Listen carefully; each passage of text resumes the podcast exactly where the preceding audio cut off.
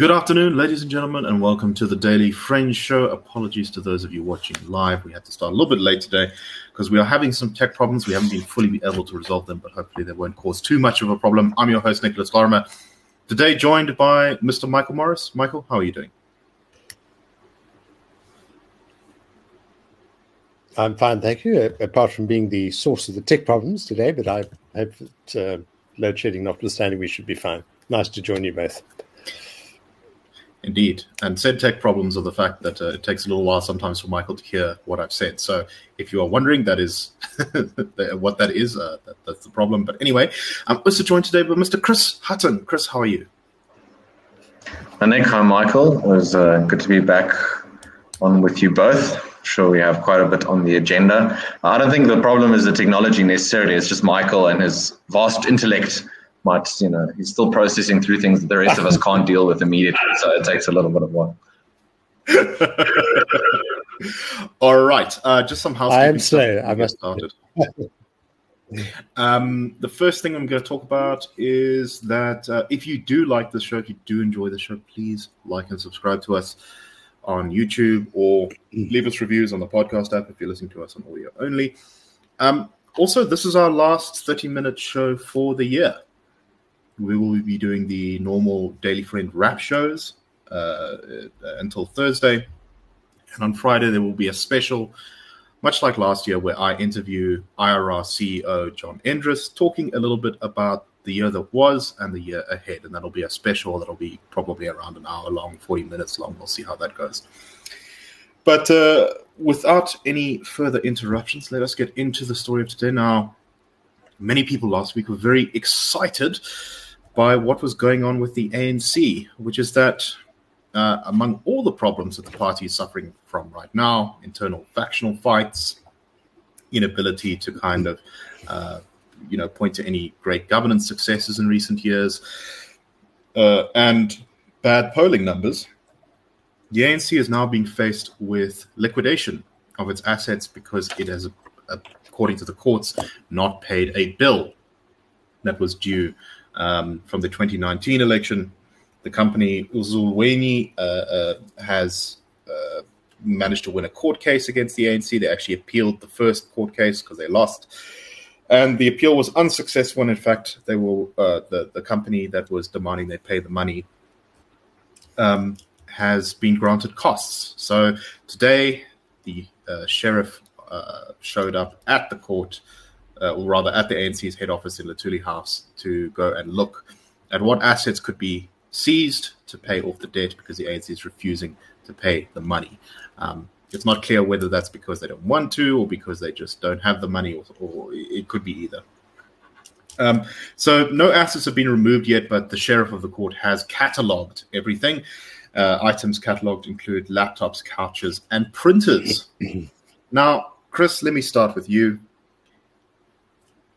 if I was about to fight one of the most important elections in my organization's history, if I was in trouble in the polls, the last thing I would want on this earth is to have my assets seized from my office and headlines talking about how I don't have any money. What do you make of this? Indeed, uh, not to torture the metaphor, the sort of mixing of imagery and fact too much, but that the security guard was reported to have said, you know, the, the sheriff arrived and then uh, they're left with nothing. Maybe shows you intellectually and physically there's nothing of worth left within the ANC anymore, intellectually, policy-wise, etc., etc. So a good, I don't know, concrete summation of the situation in which the party finds itself and a lot of pressures coming to bear. Um, this might manifest in more desperate moves you'll see promises of various reforms. You might get a doubling down on something like the NHI or EWC, basic income grant.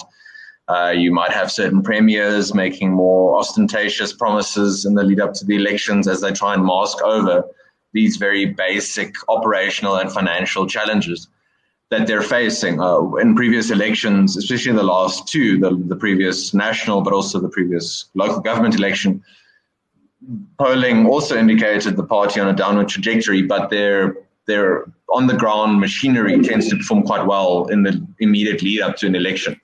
That sort of thing becomes all the more difficult if you just don't have the money to to pay party officials, to pay people to appear, uh, to get buckies moving pamphlets and banners, just those things that you might take for granted that you see posters adorning lampposts and increasing visibility, paying for uh, fuel to go to rallies, that kind of thing. Don't take for granted the sort of impact that this will have on the party. And as it comes under yet more pressure, you open up the door to other sources of funding, possibly. Um, as we're looking at what has been reported or not in terms of party funding over the last week, few questions around whether the party really has collected only was it 800,000 or something like that you'll correct me if i'm wrong you asked the question mm, compared to other parties it surely can't be can't be that low. So yeah as you rightly point out a lot of things coming to bear on the party now and i don't know if they've got the wherewithal to deal with all of this adequately and above board. So I see people are asking uh, the question in the comments here, and also have been asking the question um, in sort of the space in general is, you know, surely this means the ANC won't be able to get on the ballot. Well, I'm pretty sure they will be able to because they will find the money. Someone will give them money for this. I'm sure they'll be able to to, to scrape together what they need to. I don't think that's going to be an issue. But this does speak to the overall inefficiency of their whole election campaign. So, Michael, um, I don't know what your thoughts on this are, but uh, there was, I think, some reporting, and, I, and, I, and I'm going to have to go double check this number. I apologize, um, but that the ANC over the last couple of years has spent something like 1.9 billion rand, and yet it seems to be out of cash. It kind of raises the question, you know, where did all of this go? Mm, indeed, I, I, did see a report that seemed to imply that you know, or, or describe this all having happened under Paul Mashatile's uh, tenure as as finance head, so there appeared to be a, an implicit question mark over over his handling of ANC finances. So it it is a, it is a big worry. Um, the uh, the comment of the, um, the, the, individual, the, the representative of the, the company concerned that's owed 100 million, Ezulweni, uh, is a chap called Peter Fernando. He says we can see that they, the ANC, don't want to pay. They don't respect the judgment given by the High Court. They are undermining the justice system, and we are disappointed that the ruling party is behaving in that manner. Um, and we want to see that this is uh, this is not prolonged. So. It, it is a, a, very significant indictment, I, I think. Um, but uh, Chris is absolutely correct to draw attention to the very practical uh, considerations here. It's it's also a practical crisis, a material crisis for a ruling party. And I think it, it, Chris is also right to make the connection between the, this kind of ideological dead ends and the, you know, gathering uh, financial crisis, because, and it is a question, as, as he rightly says, of taking for granted the kind of economic realities that we all would be inclined to, you know, we, we do inclined to take for granted putting up posters and sending officials out and having pamphlets produced and having buckies arriving at the right place at the right time with with things that are required for for electioneering. But you take the, the, the, that taking for granted of the the kind of economic um, requirements of running a good election is actually mirrored in the the ideological taking for granted of how the country works, how the economy is going to succeed, how people are going to get jobs. Um, and I think the, the nexus of these two things is, is is perfectly captured in the crisis that now confronts the party on its its its financial terrain. No, that's exactly right. And uh, I guess this remains to be seen what the sort of effect is going to be um, at large. But uh, I think this is one of those things where if we see major political change in the country after the next election, people are going to point to this and say, you know, it was sort of obvious beforehand uh, that this was coming mm. because it'll be, you know, one of those, uh, one of those uh, uh signpost moments. Um, mm. Chris, any final thoughts on this one before we move on? Just to, I guess, summarize the financial woes. So, according to a few reports over the weekend, between 2018 to 2022, the parties recorded a loss of 244 million rand on operating costs of 2.1 billion rand over the same period. Now, they do have a property portfolio valued at 300 and 23 million, assuming that you can sell all that property, that doesn't come nearly close to what you need for all those losses.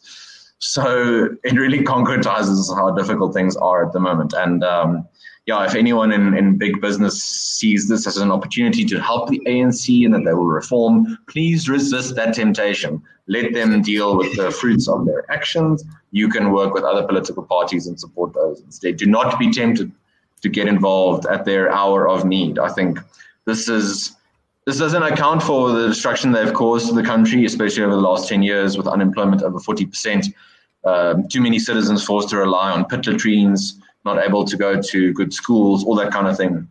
This is, if we were ever looking for cosmic justice, um, this looks like a pretty good point for the party to be in. No, definitely.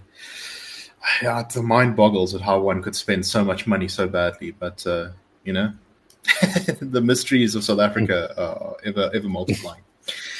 Okay, let us get on to our next story, and this is an opinion piece that Michael wrote um, about procurement. So procurement mm. and the influence of uh, public procurement has been uh, preferential procurement rather on public procurement has been a hot topic at least since the Zondo Commission report came out, talking about how state capture, as it is called, uh, really ruined many of the country's institutions. Um, Michael, do you want to just take us a little bit through what you wrote in your piece and what this, what lessons this can teach us? Mm, indeed. So the, the, piece, in fact, focuses on a um, on an inaugural uh, report, the first report of its kind, by the city of Cape Town. It's it's called a value for money report. So very plainly stated what its objective is, and it is looking at um, some two thousand contracts and three hundred commodities that are classified as essential to city service delivery over the period 2021 and 2022, and to analyze the, um, the, the, the the kind of value for money scale of those of those uh, of those deals. And it's remarkable that, as the report says, the city of Cape Town is achieving 79%, almost 80% of its procurements at below market rates. This is absolutely amazing for a range of goods and services that are actually essential to service delivery. Uh, now, there, you know, a range of different things to be said about this. One of the points that I make in my column today is that this is not merely a, a, gain for the city or a kind of benchmark for the city of Cape Town, but it shows for the future what is achievable for every other metro and every other instance of government um, in in South Africa. That it is possible. Um, and they describe how they've done it. Uh, it's a, a, combination of maximum competition, of uh, of you know exploiting economies of scale, of negotiating with suppliers, and so on, and finding the best deal for the public. That's you know that's what they they set out to achieve that objective, which they quite rightly regard as their primary objective. They are a public institution. Their objective is to deliver good services at the least cost and the most efficiently, and um, and this is the result. So it is really a very, uh, I think, a very significant benchmark for the city of Cape Town, um, and uh, and and and more than that, uh, kind of proof in a way, proof of of the, reason for optimism, our optimism in the future of the country, that we can actually turn things around. It, it's not a given, it's not inevitable that we need to live with um, with decline and dysfunction and it comes down to really very basic uh, principles of governance. One of the reasons why I'm very keen to, uh, was I was very happy to uh, to revisit this uh, this column in today's show, is that I wasn't able in my column to give attention to some sentiments expressed by uh, Mr. Siseko Mbandazayo, who is the mayoral committee member for finance, a key figure in the DA administration in Cape Town, and he had this to say that achieving value for money will further become more difficult if National Treasury approves new preferential procurement regulations as published. Now, we've written a great deal about these. We keep raising uh, objections to them. It's, it's in, in part uh, the, the, the, undue emphasis on the skin color of, of bidders instead of on the value for money proposition. It's something that our colleague Gabriel Crouse has written about extensively and, and with great insight. Um, and and and Mr. Mbandazayo says here, the more you limit who qualifies to bid, the less competition and the higher the prices are likely to be. And similarly, he says the more emphasis you place on preferential procurement rather than value for money, the less services you can buy for the same money. And this means relatively few business owners benefit rather than those who most need services from the state. So it's a very simple proposition.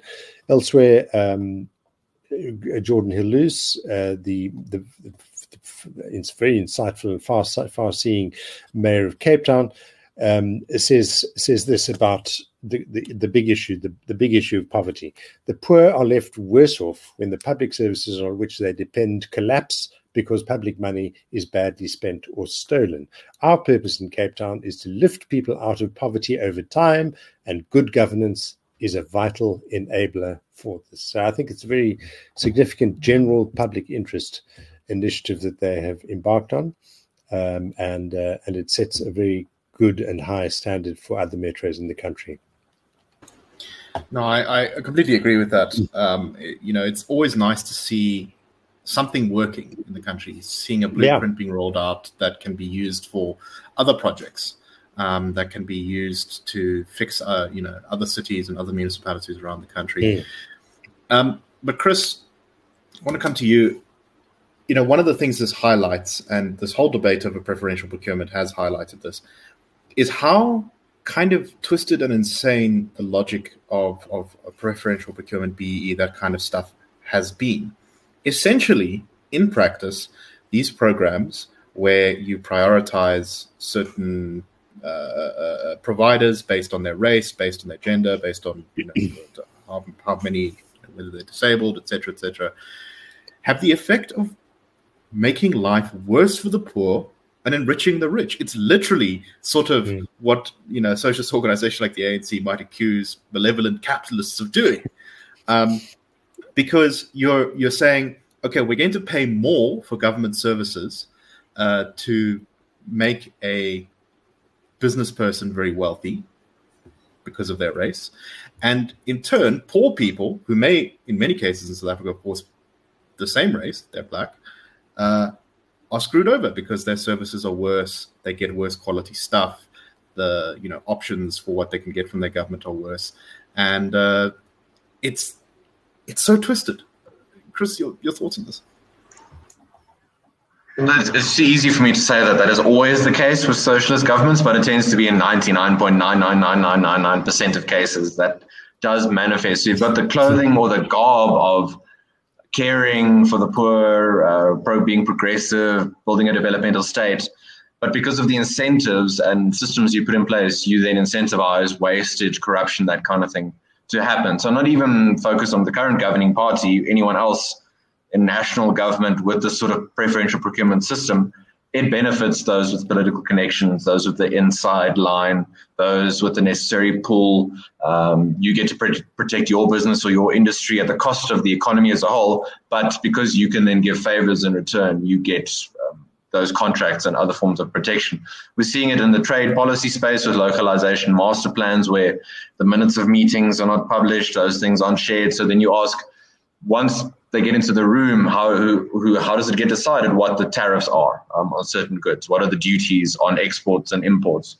Why is it a certain way and not another way? Um, so it filters through in terms of all other, I guess, areas of the economy and, and governance as well. So it comes as as little surprise when these things manifest. And we, not to dismiss corruption too easily, because as you say, then resources aren't allocated properly uh, with the government under more financial pressure, the service delivery for those who can't afford, for example, to go off grid with electricity and things, that service delivery doesn't happen.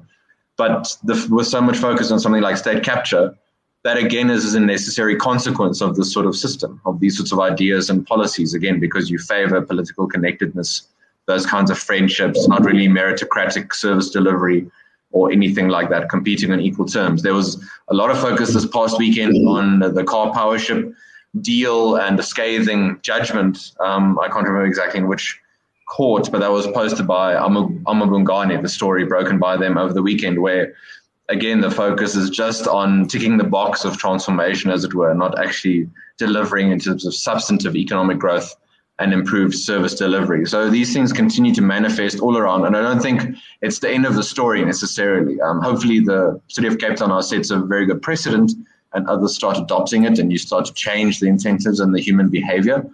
But you're you're going to going to continue seeing it manifest in different places. Uh, Chief Justice Zondo in the last few months has said, in his view, Parliament at this point in time would be incapable of stopping state capture 2.0. And he's exactly right, because the same systems and ideas that gave rise to it, like preferential procurement, are still in place. Right. You actually have to change the way the system works um, in order to get different results. You know, it's not like, oh, well, we learned our lesson, but everything's just going to magically be better. You actually have to change the rules to get different results. Um, Michael, any final thoughts on this before we move on to our next topic? Hmm. I, perhaps just to highlight just one comparative example that the, the Cape Town report gives between itself and and Eskom as it happens. Um, so uh, just it's just three items. It's, it's just quite an, uh, a demonstrative sort of example. Cape Town pays 11 rand for a liter of milk to Eskom's 21 rand. Uh, 93 cents for a black refuse bag to Eskom's, wait for it, 51 rand. 93 cents to Eskom's 51 Rand, and 3 Rand for a one ply roll of toilet paper to Eskom's 26. So uh, clearly, as uh, as you've been both of you kind of indicated, renegotiating these three items is not going to turn the whole thing around. But if you do begin to assert the principle that it's got to be value for money, it's got to be transparency, um, this is a start uh, in, in, of the move in the right in the in the right direction. And there was just finally the kind of final point is Geordin Hill Lewis uh, highlights three things: transparency that I've just mentioned, more competitive economic activity and public value from municipal spending. These three things, and the point that we make at the IRR is that um, in the in the absence of these things, growth and everything that comes with it, the jobs, the new business, more tax, better services, better lives, uh, remain beyond everybody's reach. From the, the dwindling ranks of the of the hard pressed middle class uh, section of society to the millions of jobless poor who sadly and tragically and unnecessarily uh, remain to a large extent economic outsiders in their own country. So I think a very significant uh, symbol of what is is possible to turn all that around. Uh, there's that that comparison between the black plastic garbage bags. It's that's incredible. Yeah. Um, yeah.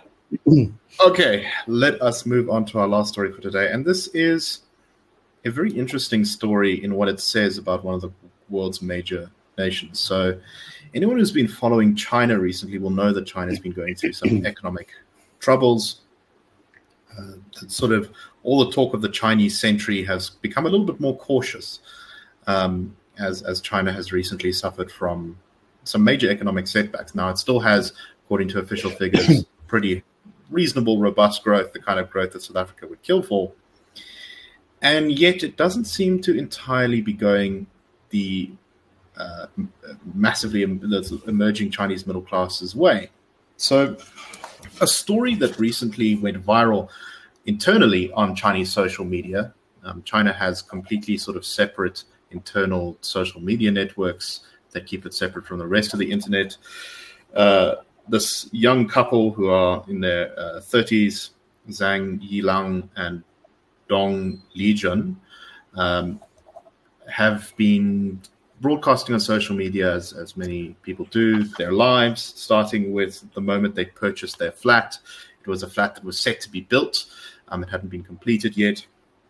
And they basically were kind of an emblem of many people in the Chinese middle classes, uh, people whose ancestors were probably lived in desperate poverty, whose parents or grandparents lived in desperate poverty, who are now taking a shot at living a sort of fairly comfortable middle class life. But over the last two years, their social media posts slowly took a different turn. Um, they became more difficult, less good news. Uh, the, the, the, the, lady in the couple got a, a, significant pay decrease. At one point, she had to take a pay cut to keep her job. And there was a video of her crying about this. And then eventually in May 2022, their flat, which had been purchased the previous year, Um, the company that was supposed to be building it admitted to financial problems after missing an interest payment deadline on the bond. So we've seen lots of talk of uh, real estate companies in China in danger of going bust or having already gone bust. This couple then were not able to get access to their home. It apparently had not been built. Uh, so they went to a live meeting of the company to protest and to ask what had happened to their house and how they were going to get access to it and some other money that that the company owed them. and from that point on, their social media accounts disappear, um, or at least the posts on them disappear. It's only the older posts. They did film some videos, screenshots of which circulated on the Chinese internet for a time, but their content was all deleted by the Chinese state censors because apparently the company, uh, according to people on Chinese social media, beat them up with a group of heavily armed security guards uh, and then sent them to hospital.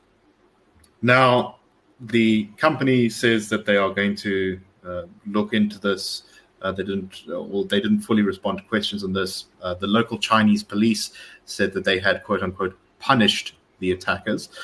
But this really is a little bit of a microcosm of what exactly it's like. I think why you know aspirations of advancing in Chinese society are severely limited by the fact that they may have some economic freedoms, but ultimately they do not have political freedom in the country.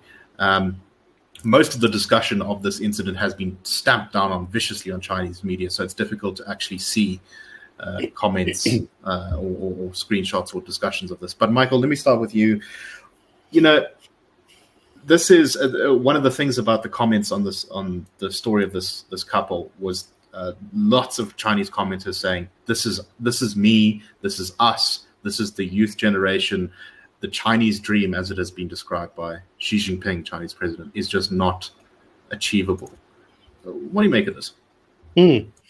Uh, it's a subject that's very close to our heart at the IRR because we make a very strong argument for two simultaneous objectives, being growth and liberty, and we see these as being indispensably uh, inseparable. Um, difficult. there's there's always a challenge when you uh, when you encourage and you champion the freedom of, of, of, of, of everyone else. One thing to want to be free oneself. Um, but here we have a, a, very, a very crisp example um, of uh, exactly what happens in a society that whatever the growth, whatever its economic miracle, miracle might be, in the absence of those fundamental liberties, those fundamental freedoms, uh, there is a vulnerability, a weakness. Um, it's quite shocking to read uh, Ms. Ms. Dong, uh, uh, Mr. Zhuang, I beg your pardon, re- uh, referring to uh, to the crisis they're facing. There are a lot of rules in this society for us to follow. It's not unusual that our videos got restricted or disappeared. I mean, that's absolutely astonishing. We're very lucky, I think, in South Africa to have a robust uh, sense of our own freedom. I, I, think it'd be very difficult for any authority here to, to get away with impinging on our lives in the way that um, the, the, Chinese Communist Party has in China.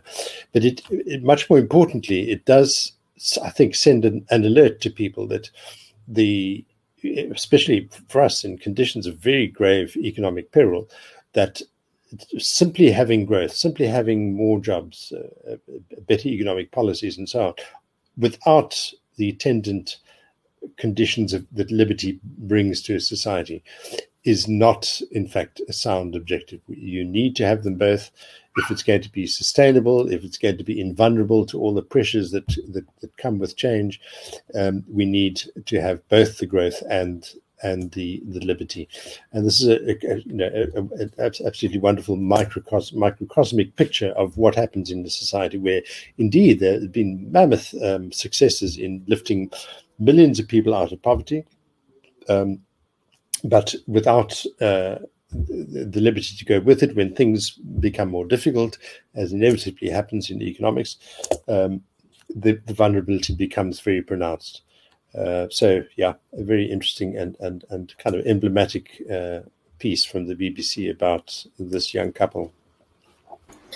That's exactly right. And I, I think the key for me in many ways there is is the sustainable aspect because I think what, and this is uh, more speculation on my part, but Chris, I want your thoughts on it. Is that China kind of shows why the freedom stuff is important You can have mm. economic growth, sure. At the end of the day, if you don't have freedom to criticize, if you don't have freedom to change things, um, to to correct mistakes, if you don't have that sort of freedom to push back in society, you can't avoid disasters that you know may that may be walked into by the by the state or recover from them. Um, there's there's a sort of flexibility that's lost in your state, and so you may get great economic growth, but it's ultimately built upon a foundation of sand. Um, Chris, hmm. final thoughts on this one. Yeah, Nick, you and I have tried to follow it in, in more detail as much as one can. But for example, after the latest uh, Congress of the Chinese Communist Party and various purges, if one can call it that, of people who are thought to be closer to President Xi Jinping, but maybe they're not so much uh, in the upper echelons anymore, points to a bit of uncertainty, not just in their own beliefs and policy direction and ideology, but also maybe an unwillingness to acknowledge the challenges that the country is faced with. So issues in property markets, a lot of debt, uh, consumers. Right. Just on that point, when when the uh, uh, information came out showing that Chinese youth unemployment was really um, not going in the right direction, the Chinese government just stopped publishing the data.